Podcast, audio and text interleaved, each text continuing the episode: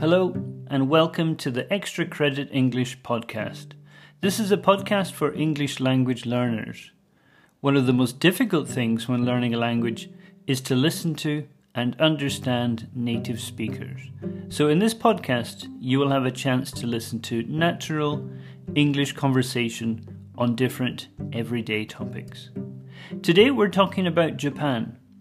We have lived in Japan for many years and we'll discuss what we knew about Japan before we came and what our first impressions were. This is a big topic of conversation for us, and I'm sure we will come back to this topic in the future. So think of today as an introduction to this topic.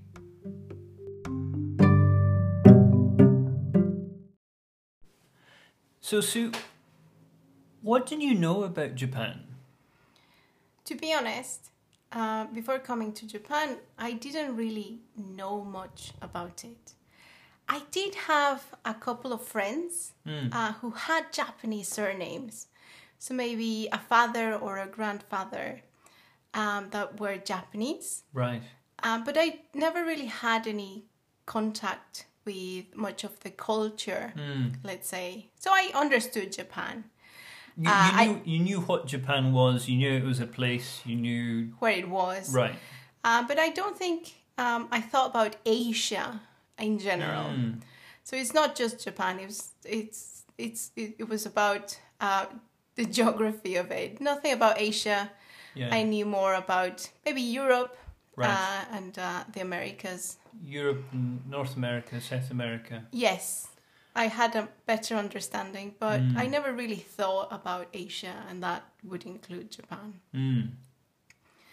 Um, do you have any idea of what it might be like? Like before your first visit, did you? What kind of things did you think of? I don't. Or what did you expect? What were your expectations?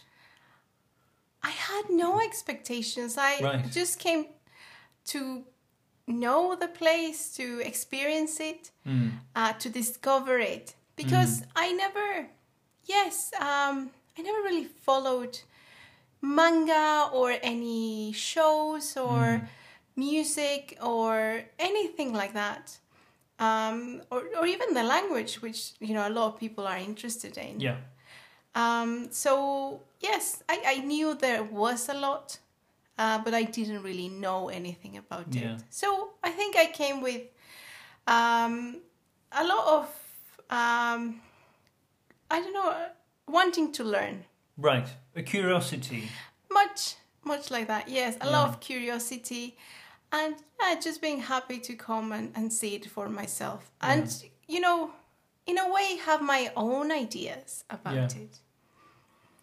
Um, what about you? I think yeah, I I kind of had a very similar experience. I I didn't uh, I didn't know anything about the the manga or the anime, which is a big reason why a lot of people do come to Japan. It was um, big, yes, yes. All these um, Ghibli. Yeah. Um, yes, but even yeah, I mean, there, we can't really get into it, but there's so many different um, anime that, that are popular. Um, but no, I I think I knew that Godzilla was from Japan. I think I knew that. Of course, yes, yes. Yeah. Godzilla is a very um, good reference. And I think I knew I knew a little bit about ninja and samurai, and I knew that karate was a thing. I knew I I, I had never done any martial arts, but I knew that that was something. Um, so yeah, very limited knowledge. My reason for coming to Japan was it was an opportunity to come to a very different culture. I think I knew that Japan was different. That's what I knew. I didn't know anything about why it was different or how it was different, but I knew it was different, and that was kind of what I was interested uh, in exploring. So when you came, when you know, when you first came to Japan, what kind of first impressions did you have? Um, well, of course, you arrive to the airport, and mm. the first thing you have to do is take a train. mm. uh, to go to the city or or to travel to your destination. Yeah. Um, so that was uh, yeah, it was quite surprising. I'm not used. I I've never really used much trains uh, growing so, up. Right in Mexico, it's not really a. Uh, well, you have the the tube, you have the metro, but I never really used it much. I, I, I was more of a driver. I had my little car, mm. and that's how I would move around the city. Um, and you know, I, I had lived in, in the UK, and mm-hmm. I did use some trains there, but there's a huge difference mm. uh, with the Japanese train system, mm-hmm. and it's it, I would say it's overwhelming because the first thing you see is a map mm. of all these lines, different colors, and they just they're not. It's not very clear where you are.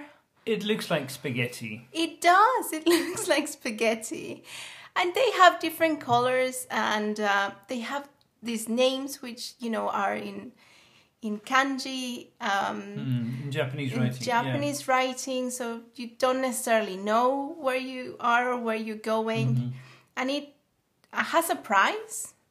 Uh, yes, and there's a machine there which definitely will sell you a ticket, but yeah. it's it does it it can be a little bit tricky to to to pay the right amount to to get the right ticket for the place that you want to go to.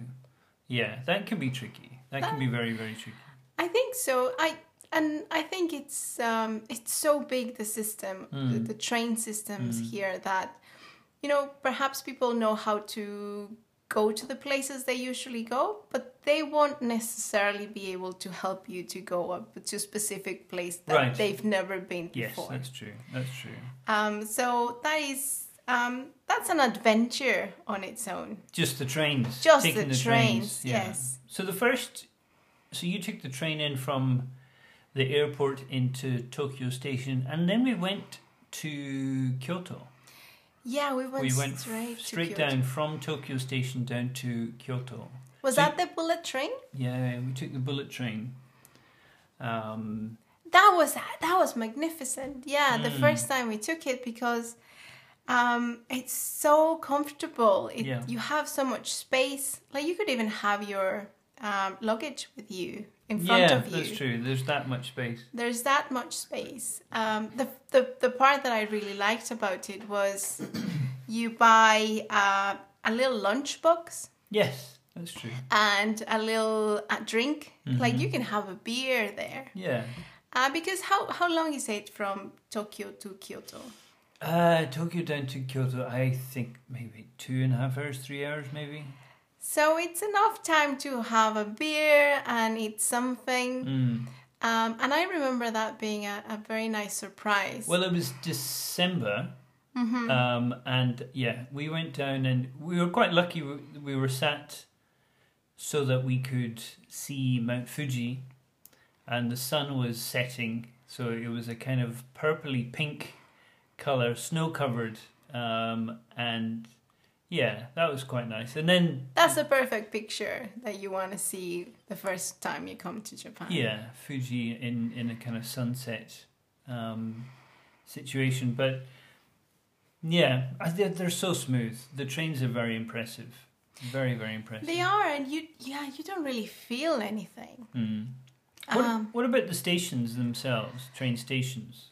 That's another part because they, I mean, they're they're connected. They're all within the same system of, of, of transport, but well, we talked about Tokyo Station, and that's really big, and yeah. there's a lot of people. And the, what I found about Tokyo Station is it's very complicated because uh, it's people commuting uh, to work. Yeah and they have to go through Tokyo Station. A lot of them work around Tokyo Station, mm. but also is all these trains that go out from Tokyo. The kind of intercity trains. Exactly. So the the type of passengers, uh, the type of people that come to, to Tokyo Station is quite varied. Mm. Um, they they do different things. Yeah. Um, so you can see some people really know where they're going because that's their you know their daily commute. Yeah, they're uh, they're kind of walking on autopilot. They're just head down, walking where they need to walk to. They do it every day. Exactly, but there's others that are completely lost. Yeah, the, tu- the tourists. The tourists, and or if you you need to take a train that you haven't taken yeah. before because you're going to this place or the other. I think it's important to to point out that even even Japanese people get confused in the big stations. You know, if you if you live outside Tokyo and you come into Tokyo Station and you need to transfer to another line to go somewhere, it can be confusing, you know, if, if you're not familiar with it. Um, so it's not just tourists who have difficulty going through those big stations. Well, we we were already living here for some years, and um, it, was not Tokyo Station, but another really big station, mm. which is Shinjuku Station, mm. and um, I, I, had my, my way through. I had my line, and I knew you knew you know, how to get through. I knew how to get through, taking my line and mm. going to places I wanted to go or knew how to go. But sometimes I had to take other lines or go through different places, mm. and I got lost. Right. Um, but it's underground. Yeah. So I it's it's a bit scary at times. That's true. There, there is a large section of uh, of Tokyo Station that is uh, Shinjuku Station, which is underground, and that is a maze. It's a real maze. It can be very, very confusing.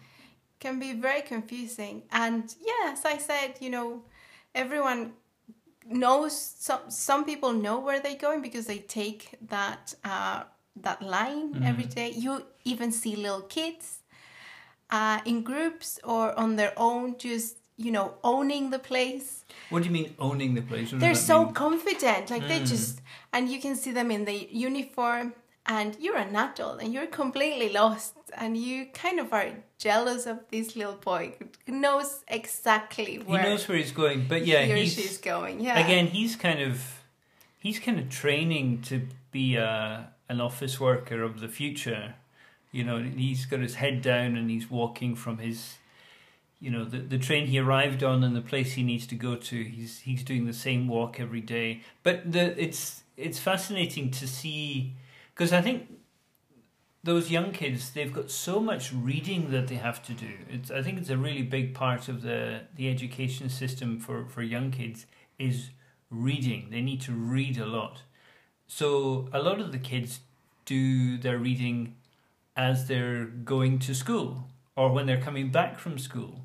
Um, so it's very common to go through.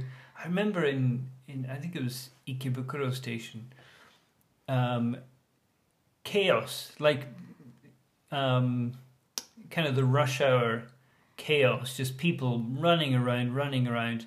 And then in the middle of it, there's this little kid tiny, tiny kid, maybe seven, eight years old, I don't know, just with his head down in his little uniform, completely lost in his book. He knew where he was. He wasn't lost, but he was lost in his book. He was enjoying his book so much. And he was just walking very slowly through the middle of all the chaos, and people were walking around him. Um, people were trying to avoid him but yeah, I thought that was very nice. I yeah, like you said, you kind of feel jealous that he can be so comfortable. Comfortable, uh, and the other thing I think is um, people working in the station. They always, you know, look after these kids.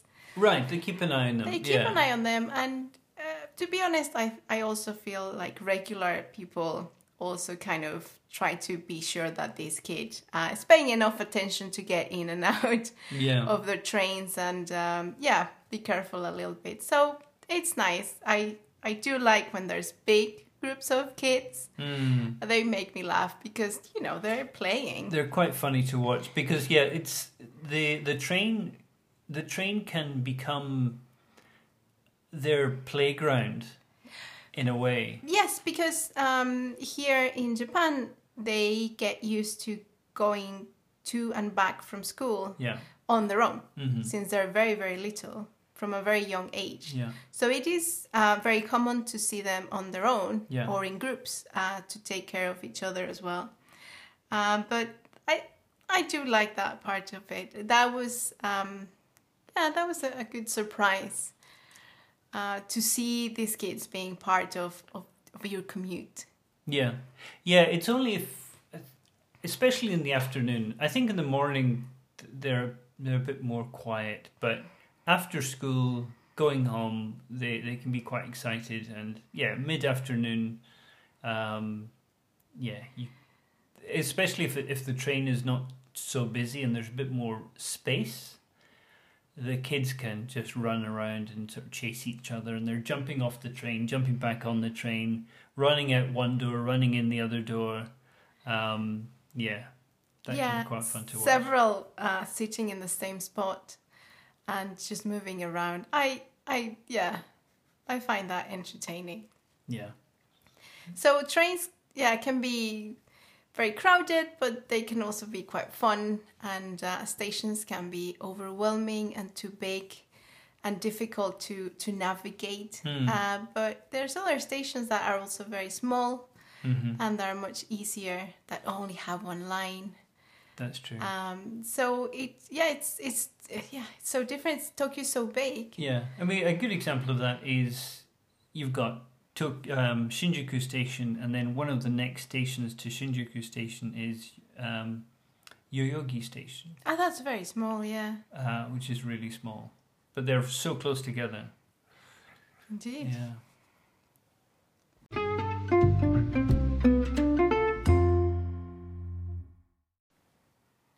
So, sticking with the topic of Tokyo, I think one thing that many people might think about is the lights, the nighttime um, scene, the nighttime views of uh, Tokyo.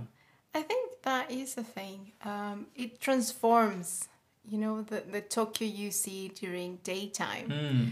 It definitely transforms at night because all these lights come up and they're neon and they're bright and they're right on in your face. Mm. and there's so many of them. All of them want your attention. Yeah. And it's the time that um, working people the salarymen they're called. The salarymen. So these are just people who work. People people are doing like a a nine, a nine to five i guess you would say uh, even though many of them will work well past five o'clock. But yeah, the the salary men, those kind of black suit workers. They're out. Uh, they're hungry. Mm. Uh, they want to relax. So that starts, you know, producing this um, environment of let's do something. Right. And this is, I think, the time when you see all restaurants get really busy. Mm and all the lights are on. Yeah. And it's just like a party. It's not it's not all of Tokyo. All of Tokyo is not like that. Um, but certainly around the train stations there will be a little bit of kind of the kind of neon lights. And then big areas like Shinjuku, Shibuya, Ginza. Uh, Ginza, yeah, kind of Roppongi, those kind of places, they will just have neon lights uh, everywhere, um, and it'll feel very kind of exciting. Yes, um, it's all the variety, all mm, the places that you can go. So yeah. I always find it's very difficult to choose. That's true. Where yeah. should I go? What should I have? Yeah. Yeah. There's a great TV show. Uh, I can't remember the title of it. Um, the solid is it called the Solitary Gourmet? Oh, that's really good. Is this the about the this Japanese uh, salaryman? I think he's a salesman, and uh, he goes around from customer to customer uh, doing his his sales uh, his sales run, and obviously he has to have his lunch. You know, wherever he is, he needs to have his lunch, and he's quite picky about what he eats. So he, you know, when he gets hungry, and he always gets hungry very suddenly, um, he has a difficult time choosing uh, what to eat because there are so many options. There really are so many restaurants uh, in Tokyo. It's it's very different to other cities in the world. I think, in that sense, there's just so many places to eat. It's incredible. So many, and, and they're they're good. Mm. They're good. They can look old, mm. uh, and they can look simple, mm-hmm. but they they're gonna be good. Yeah. So that's one thing, you know, understanding where to go in. Uh, there's some that you know are more restaurants, um, and then there's some like are just family owned.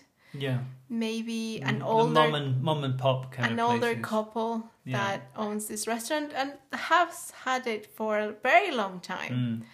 Uh, and those places are very, very nice.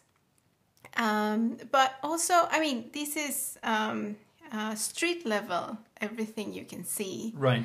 But something that I learned is that Tokyo is a vertical city. Mm.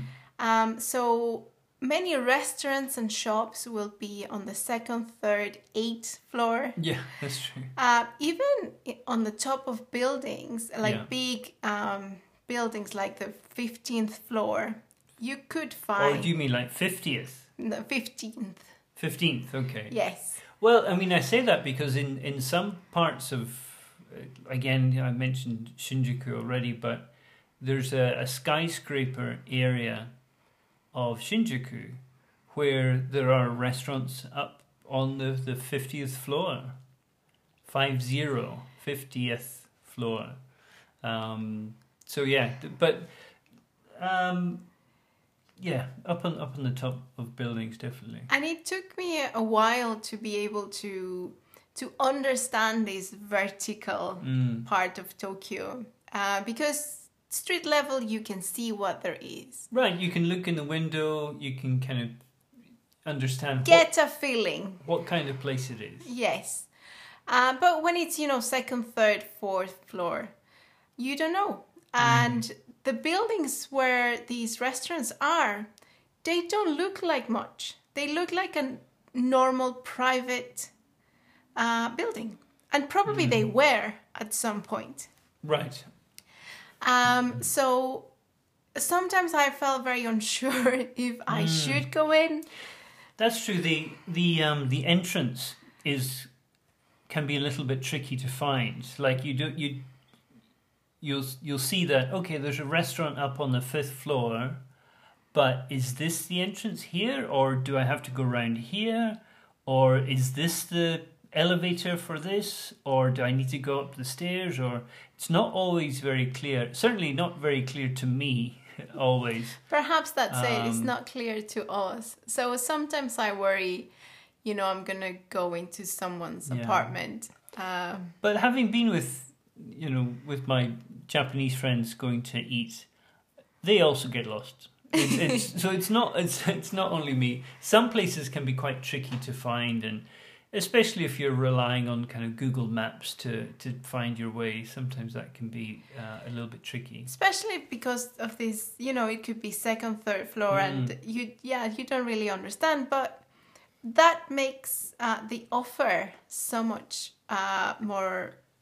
It's just much more offer uh, because it's Oh, not what do you only mean, the options? the options. It's Ah. not only street level. Is Mm. you know uh, all the levels up, Yeah. and that it's uh it's great when you ha- you found this restaurant that is so hidden, Yeah. and they will have people like these these these restaurants thrive.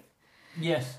Um, we were saying that there's a lot of options and a lot of restaurants that you know you you, you kind of uh, it's difficult to decide where to go, Mm. but all of these restaurants will have uh, customers. Yeah. I think there's a lot of competition.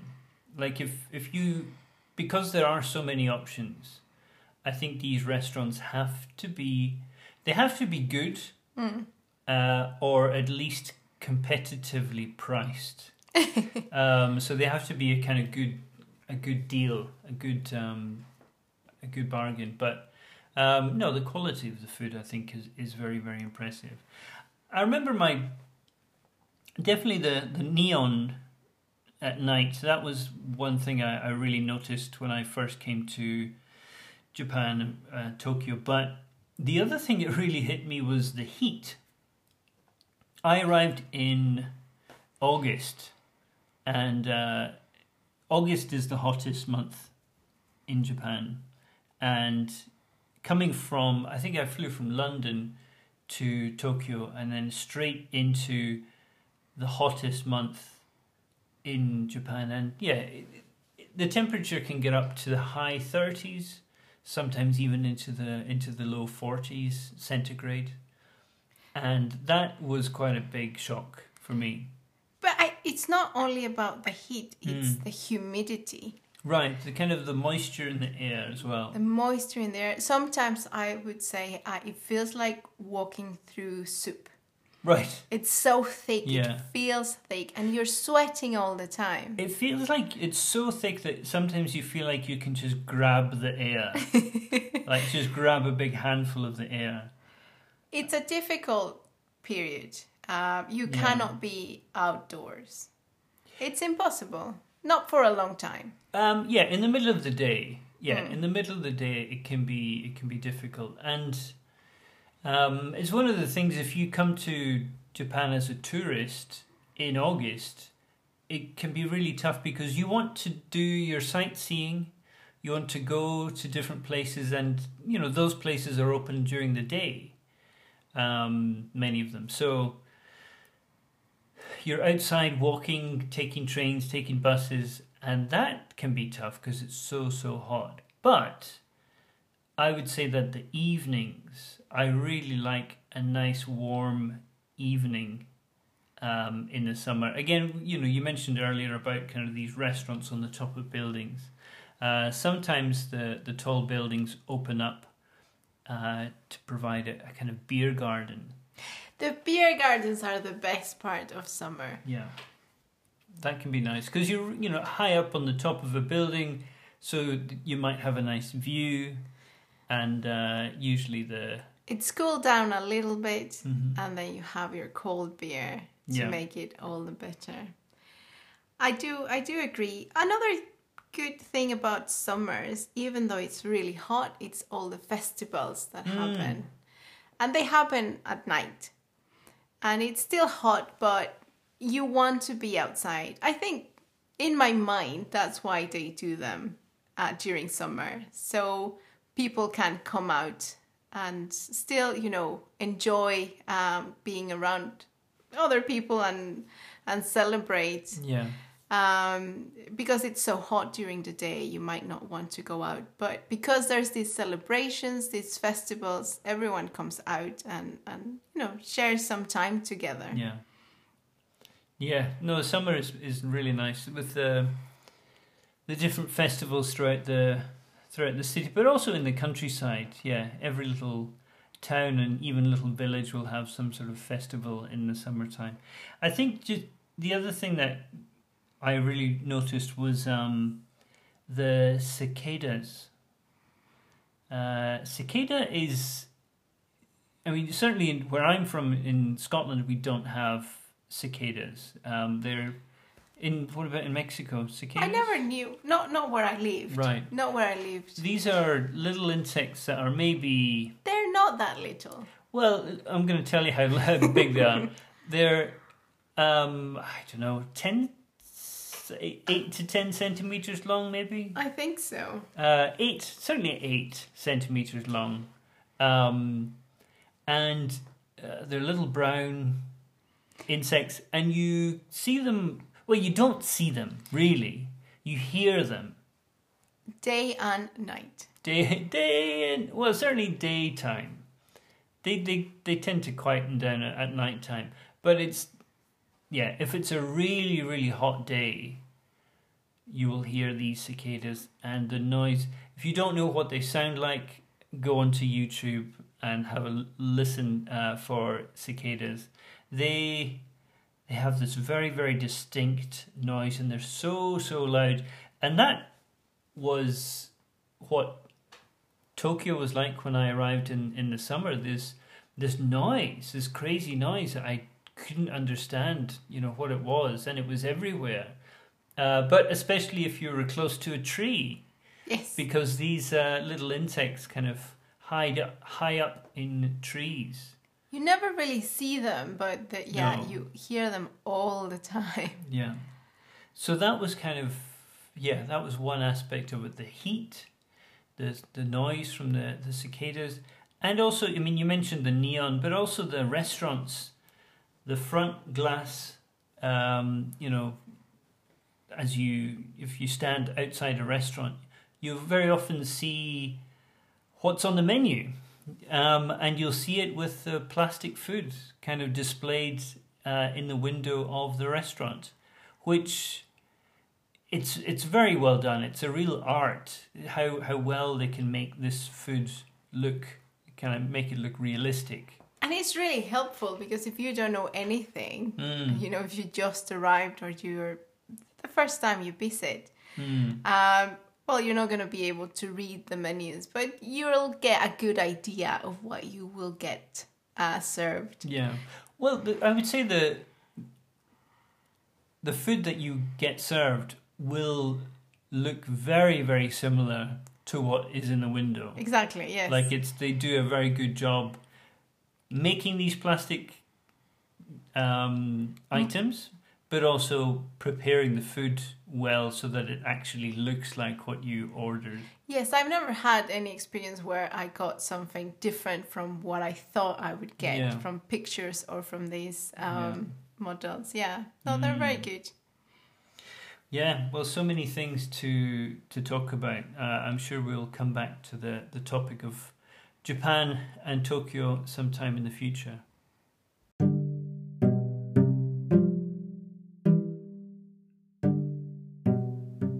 Well, that's all for today's episode. I hope you enjoyed it. Thank you very much for listening. We will be recording more episodes each week, so make sure you come back and join us.